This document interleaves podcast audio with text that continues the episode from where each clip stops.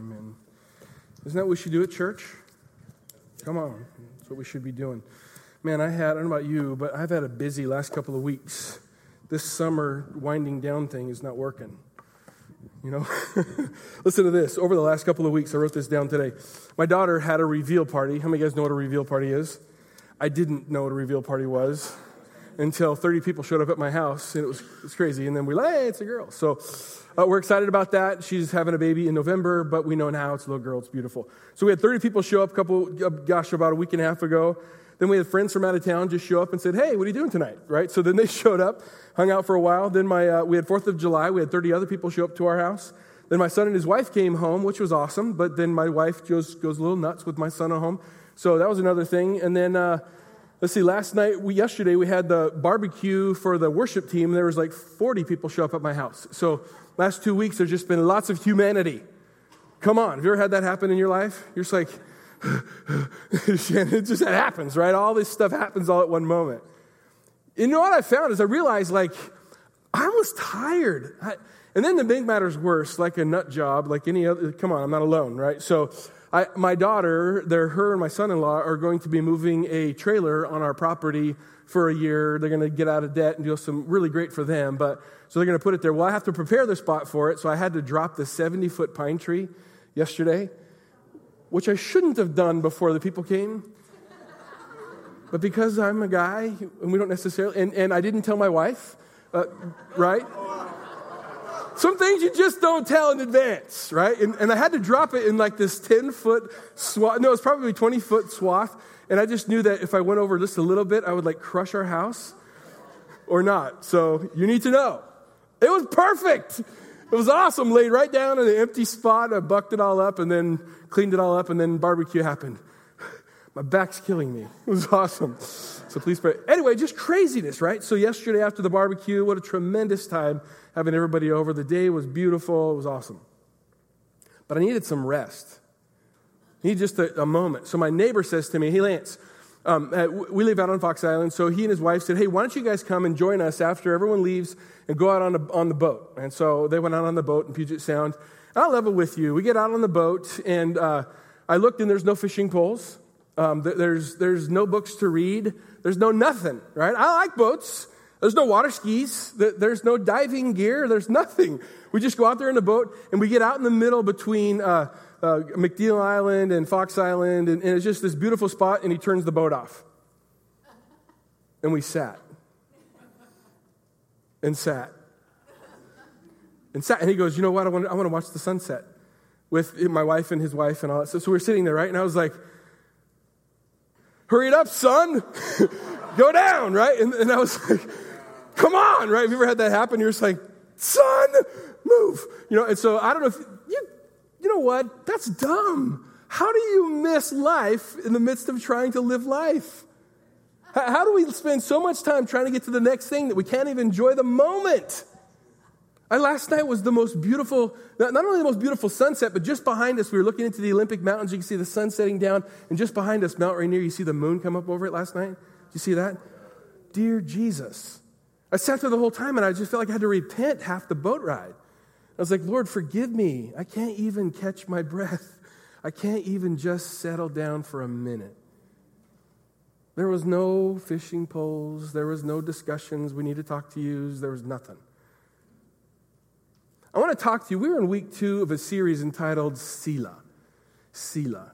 Selah means just that. It means to sit and ponder, to just take in what the moment is giving to you. It just means to like really live all the moment of that moment that can possibly be lived at that moment. There's so many of us, uh, I'm the worst, we spend so much time trying to prepare for that moment and trying to get ready for that moment that when that moment hits, we actually don't feel like we can actually enjoy that moment. Am I alone? No, we're all the same, right? There's that moment, it's hard to just turn it off and just, and just Selah. Over and over in the Bible, we see passages of Scripture that end with that word Selah, especially in the Psalms. Uh, this is how it's supposed to have been read. Let me read this Psalm 66, just a couple verses of it. It says in verse Psalm 66, verses 1 through, uh, I'll just read a few verses. It says, Shout in praise, shout joyfully praises to God, all the earth. Sing about the glory of his name. Tell the world how glorious he is. Say to God, How awesome are your deeds. Your enemies cringe before your mighty power. Everything on earth will worship you. They will sing your praises, shouting the name in his glorious songs. Selah. Then he says in verse 5 Come and see that God, what God has done, what awesome miracles he has done for his people. He made the dry path through the Red Sea, and his people went across foot. Come and let us rejoice in who he is, for, the great, for great for by his great power he rules forever. He watches every moment of the nations. Let no rebel rise in defiance. Selah. Literally, in these passages of scripture, he's telling us just to absorb the moment. When was the last time you sat and just lived in the moment? I, I, love the, the musical notation of that same word selah, which is called the fermata. In musical terms, a fermata literally means to hold out that musical note, whatever is below it, uh, whether it's a, a quarter note, a half note, whole note, doesn't matter. Whatever the, whatever the conductor says and leaves his arms up, you do what it is that's just below that. And you'll see in the screens that just below the fermata is what's called a rest. A quarter note rest literally means this it means to hold the rest as long as the arms are raised of the director or the conductor. Translation chill out, slow down, take a deep breath, Selah. And absorb the moment. It's not just about the absence of action. It's not just about the, the, the absence of doing something. It's about the absorption of the moment. It's the Russell Wilson live in the now. it's the idea of being able to say, I have no worries of tomorrow or yesterday because I have only this moment. Could you imagine if we could really live in Selah? Could you imagine if we could really live in the moment of, of, of every moment and, and not fearing what's to come or what was? And eh, that, that's where fears to come come from. You know that, right? Fears, to fears ahead are often memories of things that were in the past.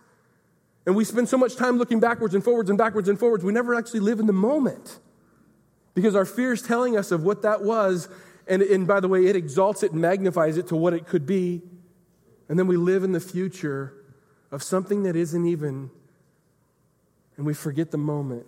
In every minute of every day. That, that's why I really believe with all my heart that the devil comes to do three things steal, kill, and destroy.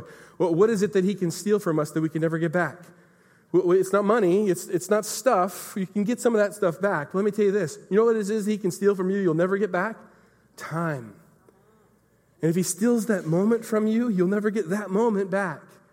That's why I think it's so important for us to remember what Scripture says. Don't worry about tomorrow, for tomorrow has enough worries of its own. Just live in the now. In Jesus' name, amen. Let's go home. Hmm. Open your Bibles, if you could, to Mark chapter 4.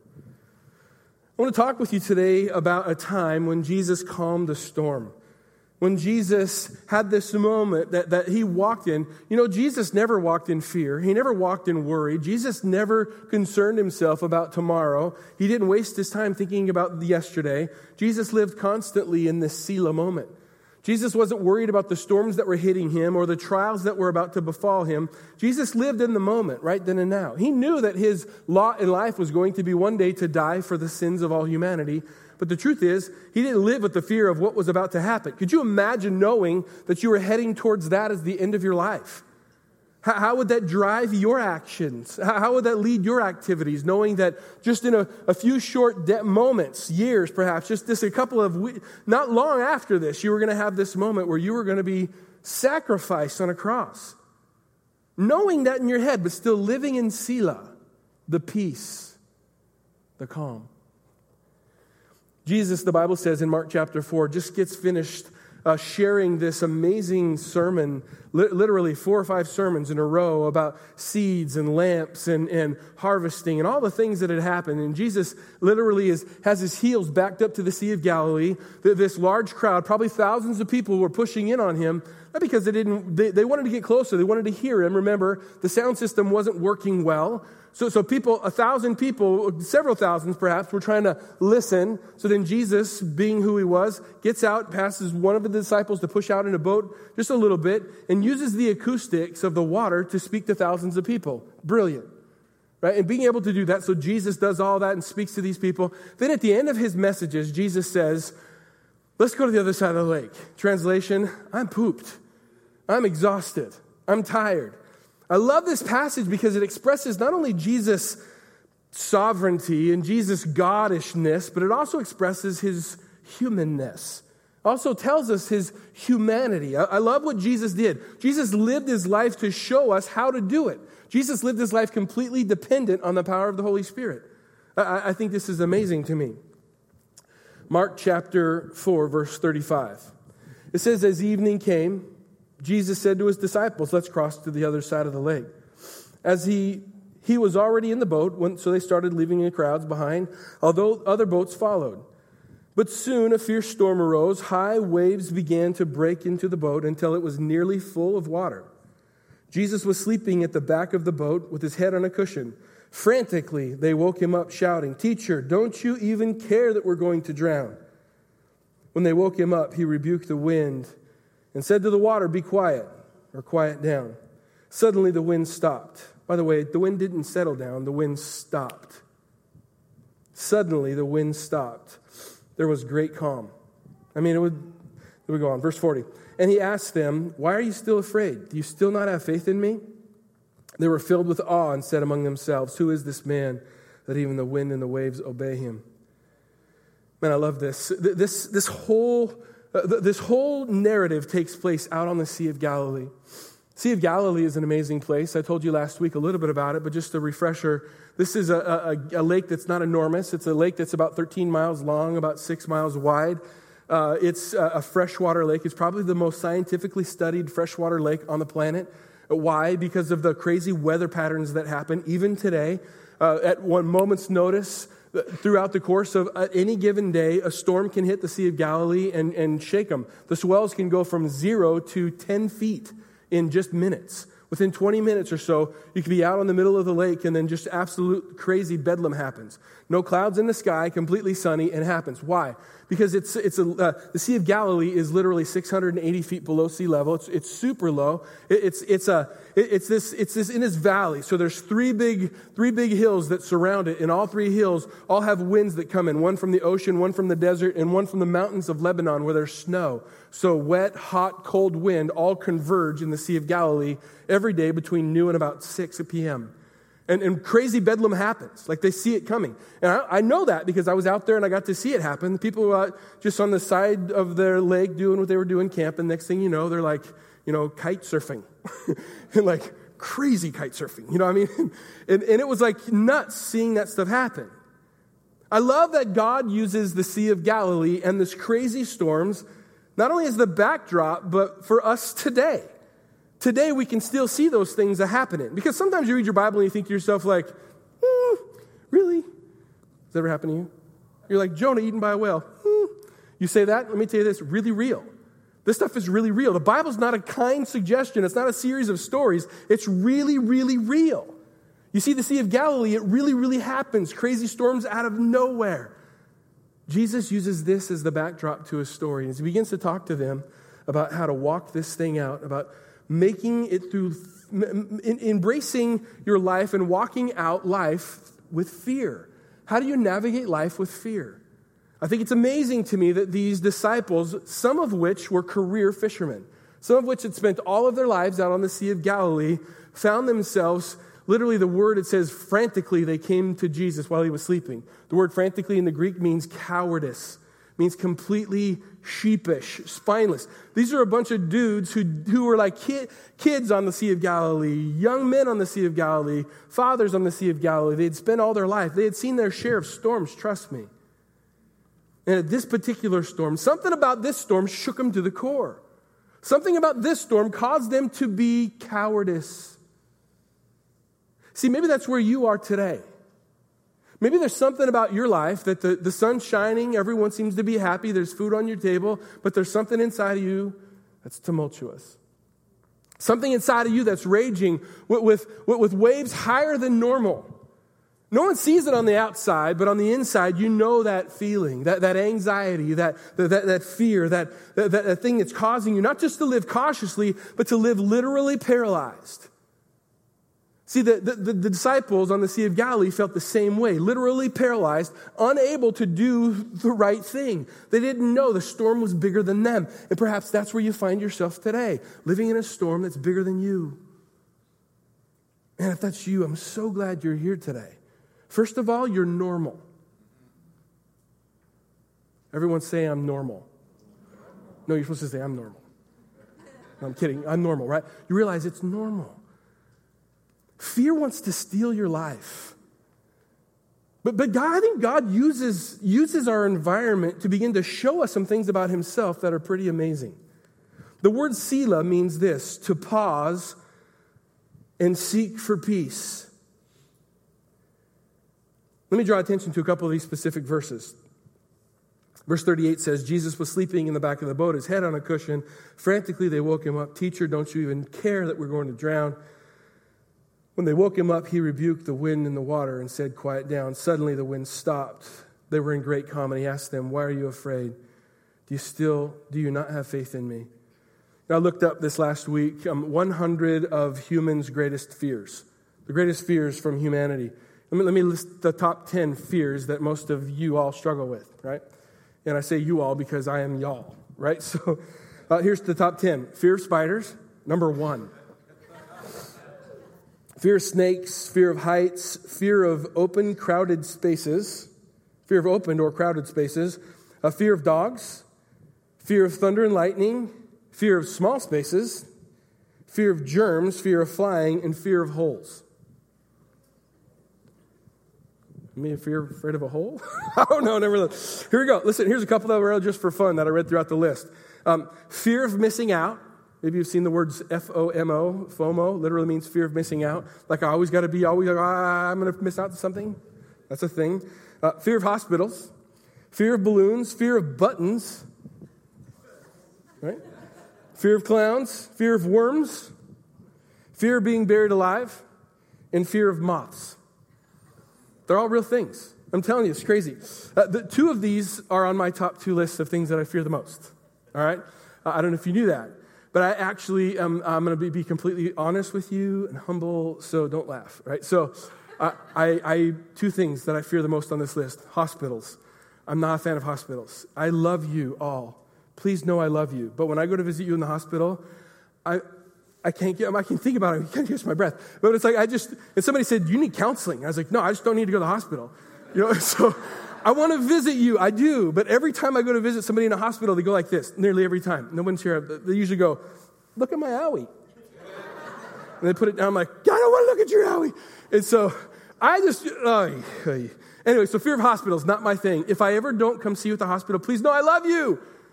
I'm dealing though. I'm dealing with the fear, right? So I'm doing my best to try to navigate that journey, but please know I love you like crazy. I'm not a fan.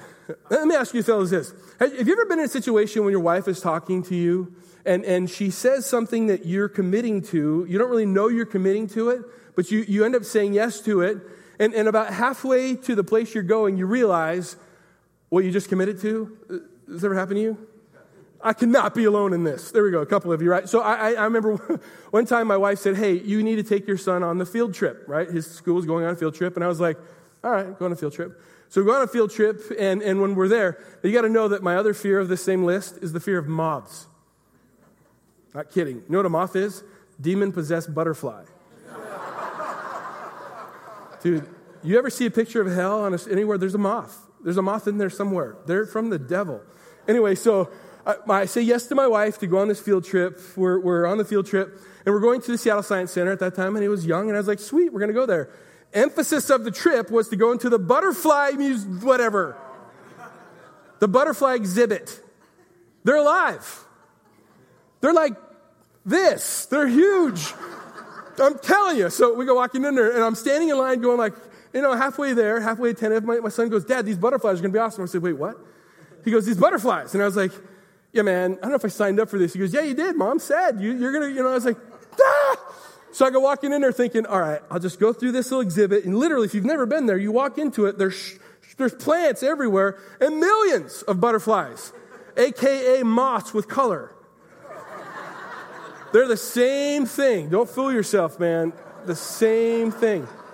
I don't know what it is. It just grosses me out. So we finally, my son's like, dude, look at this one. Look at that. Look at that. They're landing on you. I was like, Jesus. I, I don't think I've spoken in tongues as loud and as long.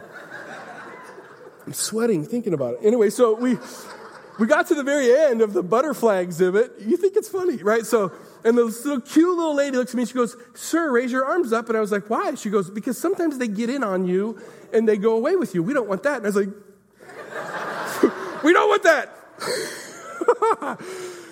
Hi. There. I've gotten that off my chest. Fear. Let's take a closer look at fear.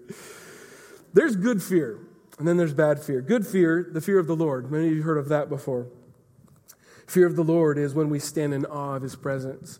When, when, like in worship today, when Eli was leading us into that moment, and we just sat there for a minute and just acknowledged the awe of his glory. The fear of the Lord is beautiful. Psalm Proverbs 9:10 says this that the fear of the Lord is actually the beginning of wisdom. Knowledge of the Holy One results in understanding. That kind of fear is good. But then there's bad fear, the kind of, the kind of fear that, that can paralyze you, that can keep you from what you're supposed to be. I want to spend the remainder of our time talking about bad fear and, and the bad fear that seems to get us so much. Uh, the prophet Webster says fear this way it says, Fear is an unpleasant, often strong emotion caused by an anticipation or awareness of danger. Right? Actually, it's an internal warning cry that some sort of danger, real or perceived, is nearby. Real or perceived. Do you realize that the most common command in all of Scripture is not be more loving, be more caring, be a bigger servant, or give more to your church? You know what the most common command in all of Scripture is? Two words fear not. Hmm. Why would God make that the most common command? Something tells me it's because we struggle with that the most. Fear. Hmm. You realize that no one's ever been kicked out of church because of fear? No one's ever been told, leave this church, you're too much fearful. No, we would never do that. Fear is common to all of us but it is debilitating. John Ortberg writes this about fear. The number one reason that humans are tempted to avoid doing what God asked them to do is fear. Fear is the very thing that keeps us from being obedient to what God's asked us to do. Fear keeps us from stepping out into that place called faith. Without faith, it is impossible to please God. Fear keeps us from faith. Therefore, it's oftentimes that our life lives completely not pleasing to the Lord in our activity.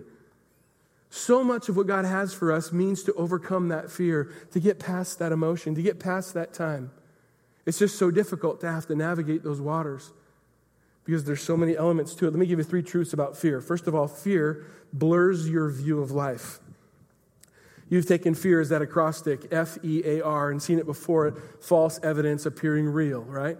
Fear. Fear blur, blurs your view of life. It says in Matthew 4, Mark 4 38, Jesus was sleeping in the back of the boat with his head on a cushion. Frantically, they woke him up shouting. Amazing. The word frantic means cowardly. Didn't you ever wonder how Jesus could sleep in the middle of that thing? I mean, it wasn't like he was on a Titanic. It wasn't like he was on some master huge boat. It could have been a boat that, that held 15, 20 people. But somehow he was able to sleep in the middle of a storm. How can Jesus sleep in the middle of a storm? Because Jesus isn't worried about the storm. Jesus isn't worried about what's about to happen. Jesus knows what his life's calling and purpose is. He knows what he's about to do. Somehow, let me tell you this there's nothing that will keep you awake longer in the middle of the night than worry. Come on. Nothing that will keep you from sleep like fear. Keeps you from sleep, right? Especially just about that moment you're about to nod off and you have that thought is that bill going to get paid? is that relationship really going to make it through? All those things that just get you, right? And you know when the devil does it, right? Right at the time that you're most exhausted? Why? You know what the devil really wants to get you is super tired, super exhausted, and absolutely sterile, doing nothing. He wants you to look like statues. He wants us to just look like a, a living, breathing image of God, because that's what we're created in, and absolutely doing nothing. He wants us to look like the, the kid out in right field picking daisies in the middle of the baseball game. He wants us to look like God, but be absolutely useless. And how does he do that best? One word fear. Fear keeps us from living it out. And you realize there's no other way to get past fear except for to walk in the midst of it. And, and, and I say to do it gradually, to, to go into to, to things that scare you. I always tell people when, when John came up this morning and talked about Joshua and the people, children of Israel crossing over the Jordan River, and God said, Joshua, be strong and courageous. I love that, the word strong and courageous. And I can tell you before, we have told you before, how do you get strong? You get strong by lifting heavy stuff. How do you gain courage? By learning to walk in the midst of scary things. How, do you gain courage to overcome fear? But by having to walk through some scary things and remembering that, because the devil doesn't want you to remember those things. First truth about fear fear blurs your view of life. Secondly, truth about fear fear is relentless in its pursuit of you. Fear wants to take external fear and turn it into internal worry. Fear always wants to take external fear and turn it into internal worry. In other words, it wants to create voices in your head that just don't stop. He talks faster and, and more clearly than anyone else. The devil can mask himself just like your voice in your head and live you, make you paralyzed. And the third truth about fear if given a chance, fear will cripple you. In Mark chapter 6, just two, two chapters away, it says, During the night, the disciples were in their boat in the middle of the lake. Jesus was on the land. He saw that they were in serious trouble, rowing hard against the wind and the waves. About three o'clock in the morning. Now remember, this is two chapters from here. We're in chapter four. This is in chapter six. They had already seen Jesus calm a storm one time, they'd already seen Jesus on the Sea of Galilee calm a storm. And then just after this moment, just before this moment, Jesus fed 5,000 people with a few loaves and fishes. And it says, about three o'clock in the morning, Jesus came to them walking on the water. He started to go past them, but when they saw him walking on the water, they screamed in terror, thinking it was a ghost. They were all terrified when they saw him. But Jesus spoke to them. It's all right, he said. I'm here. Don't be afraid. Then he climbed into the boat. The wind stopped. They were astonished at what they saw. They still, get this, they still didn't understand the significance of the miracle, miracle of the multiplied loaves, for their hearts were hard and they did not believe. Let me tell you this the devil wants to keep your heart hard. It's amazing to me, like they're hanging out with Jesus. And, and to be honest with you, he was the rock star of that region. I mean, Jesus had just just a moment before stopped the raging storms. Then Jesus probably healed people on the shore of the Sea of Galilee. Then Jesus goes across the water and literally feeds thousands of people with just a lunch. Then he comes back over and starts walking on the water. And then the Bible says, even after all of that, their hearts were hard. And some of us look at that and read it and we're thinking, like, what kind of people are they? Until we look at ourselves in the mirror and we're realizing that we're reading this after the fact.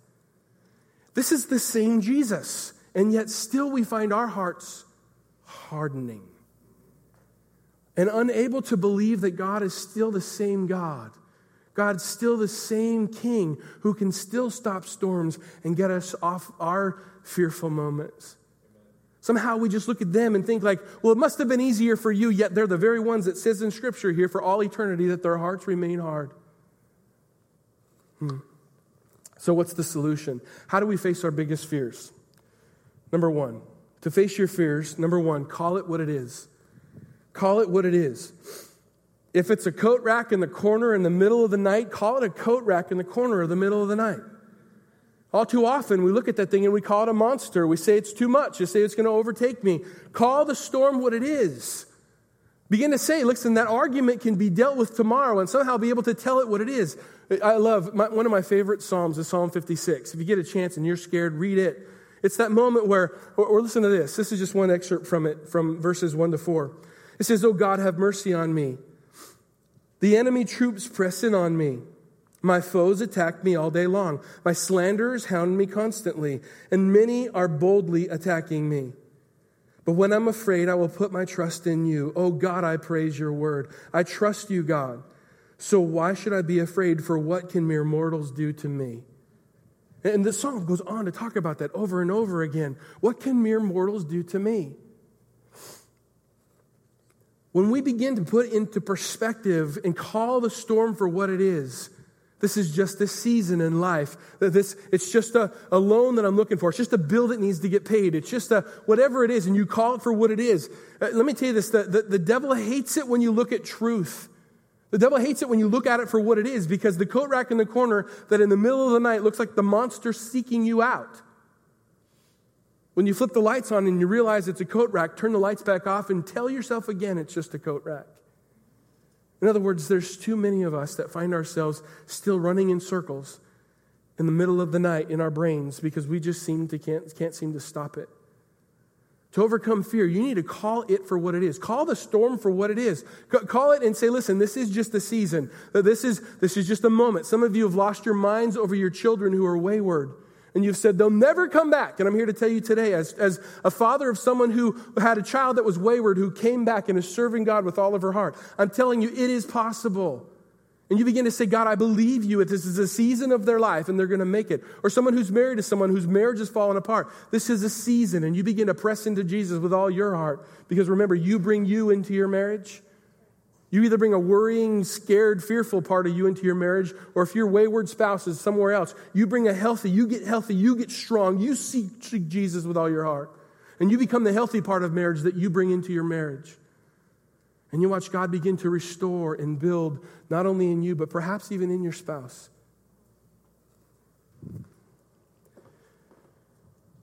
Amen.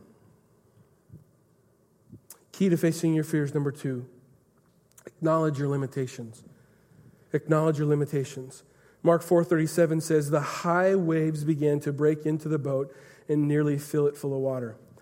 I think some things we don't realize is that there, this particular storm, like I said before, these guys were career fishermen. The, the, the Bible actually records this, uh, not even the Bible, but scientists tell us that the winds can blow so hard on the Sea of Galilee that they can almost feel like hurricane force winds.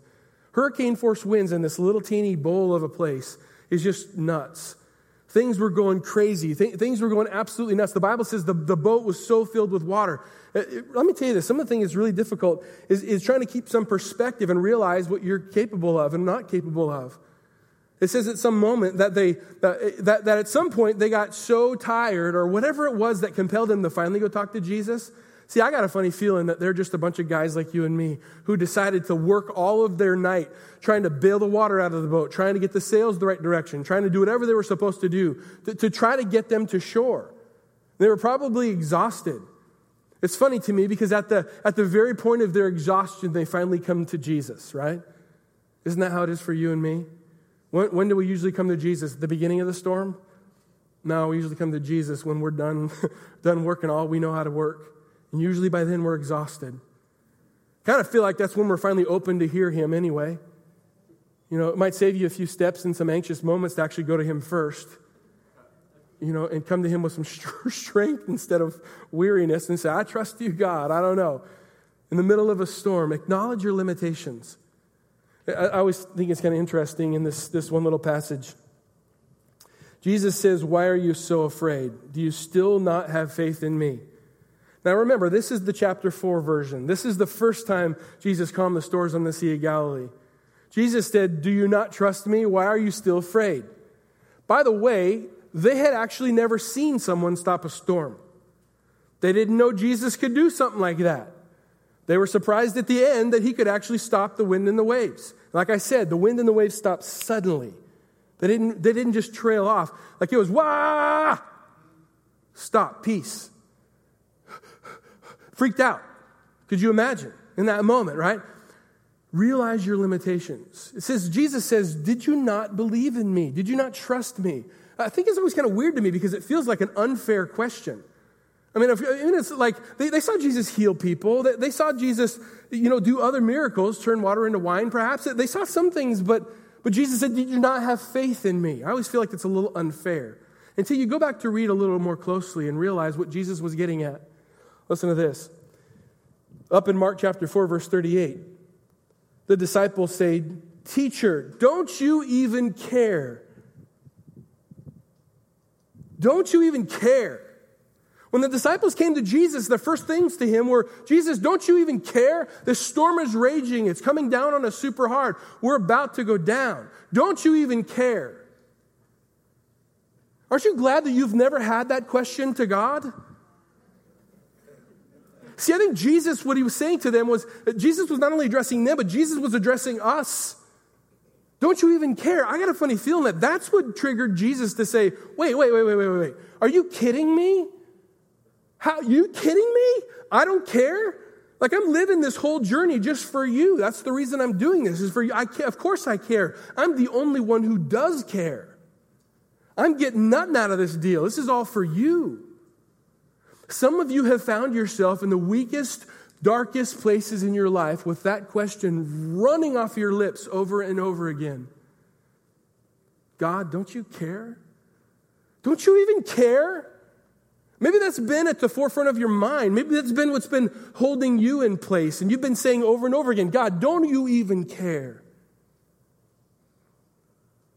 Let me tell you this if you find yourself in the middle of a storm today and all you can think to say is, is God, don't you care? First of all, know you're normal. Second of all, know that He does care. Let me tell you this because He cared, He allowed the storm to hit them with full force. Because He cared, He allowed them to take the full brunt of the storm straight in their face. See, we would tend to think that if He cared, He would have had the, the storm avoid them. See, if we really believe Jesus cared, he would have said, you know what, storm go away. My disciples are out here on the Sea of Galilee, nice and calm. Because Jesus cared, he allowed them to go into a storm. That makes me mad. Because you would think a loving, caring God would never allow that to happen. But just the opposite happened. Because he cared, he allowed them to face a storm. Because he cares for you, he's allowing you to endure this storm. It's in the midst of the storm now that you get to find Selah or keep on bailing. And how's that working? You can live in Selah, live in the peace, and allow Jesus to stop the storm, or you can just keep on bailing and trying to hope that you'll just get enough water out of the boat to make it. Jesus allowed them to go into this storm because he cared, not because he didn't.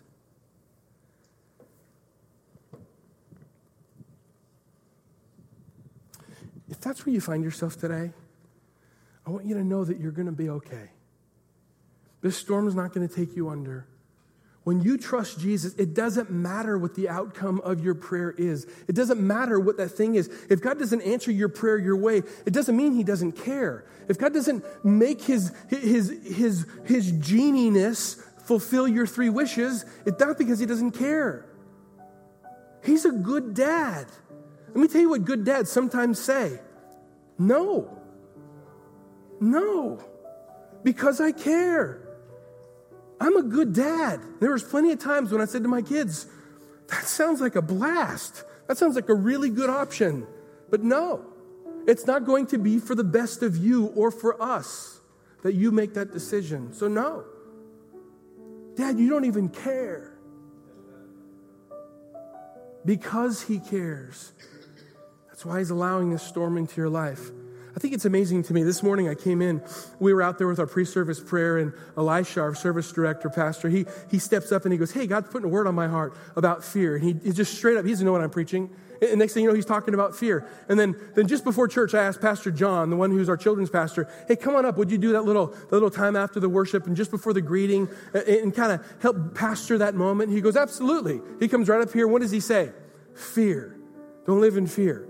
And then I go after them, after both of these men, and I say, listen, you know what God's put on my heart? Dealing with fear. Why would God allow three pastors in your church to have the same word? Perhaps some of us are dealing with fear. Perhaps some of us are living, getting punched in the jaw, and you're just so tired of it, and you feel like God doesn't care because the storm keeps hitting you, and you're thinking God doesn't care. I'm here to tell you today, He's allowing this in your life because He cares. Turn to Him in the midst of it and find peace and calm in the midst of the storm. Jesus was at complete Selah in the middle of the raging storm. Jesus was asleep. I think some of us could fall asleep in the middle of a storm if we could realize that we could cast all of our care upon Him and trust Him. There's one thing the disciples did that day that I love, that, that I will help you overcome fear. Number three.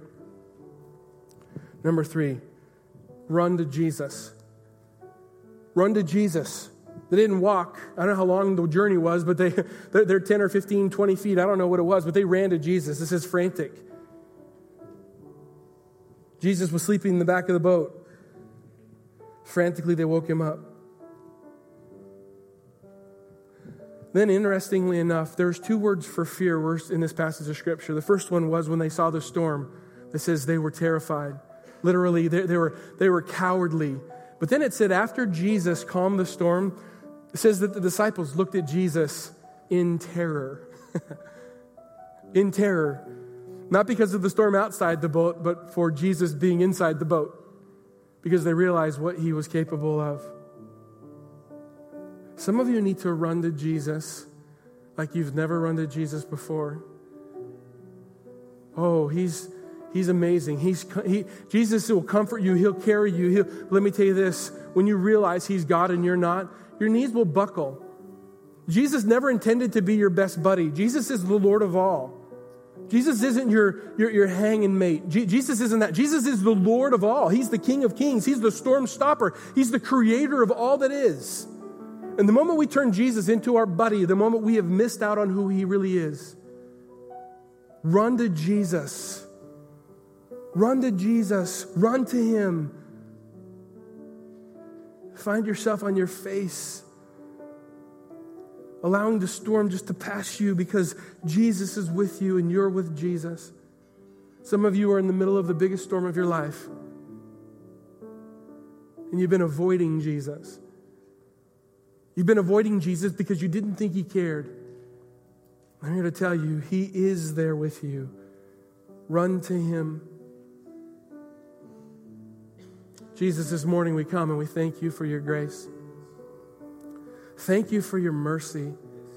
Thank you for Selah, true peace. I pray today, God, for these men and women, Lord, these boys and girls who are here today as well, God, that we could come to you and say, Father, we need to live in your peace. Maybe this morning, as you're quietly before the Lord, you need to confess your sin of raising your fist at heaven and saying, God, how dare you? You don't care. Maybe this morning you need to ask God to forgive you and say, Jesus, forgive me for not trusting you, but living in my own version of life. Just ask Him, Jesus, would you forgive me? Just forgive me, God. I want to learn to live in Selah. I want to learn to live with, with, with your arms raised and the fermata being held, and that I could live in rest. You said perfect love casts out all fear. I pray this morning that we would run and embrace perfect love. We're not sticking our head in the ground for sure, Jesus. What we're doing is we're running to you, even though the storm is raging. We need you, God. If you need to turn your life over to Jesus today and you've never done that, just do it right now. Jesus, forgive me for living my life on my own. I need you. I want to become a Christian today. I want you to take away my sin. Just go ahead. This is between you and Him. In Jesus' name. Amen. Overcome fear. You got this. Good stuff? Selah. we came in from the boat last night, I remember thinking, we got to drive in, we, were coming in, and, and, you could see Mount Rainier with the moon sitting over it, the reflection of the moon on the water. And I just thought, the water was so calm. I just thought, God, you're so good. That I could live in peace, I could live in Selah, knowing that all the world around me. Polly asked me before we got on the boat, Did you finish writing your sermon? I said, Yes. I just love that I could live in the middle of that moment afterwards. Maybe you can do it ahead of time. Amen. Why don't you stand to your feet? God bless you. Thanks for coming today. We give someone a hug before you leave. Be blessed.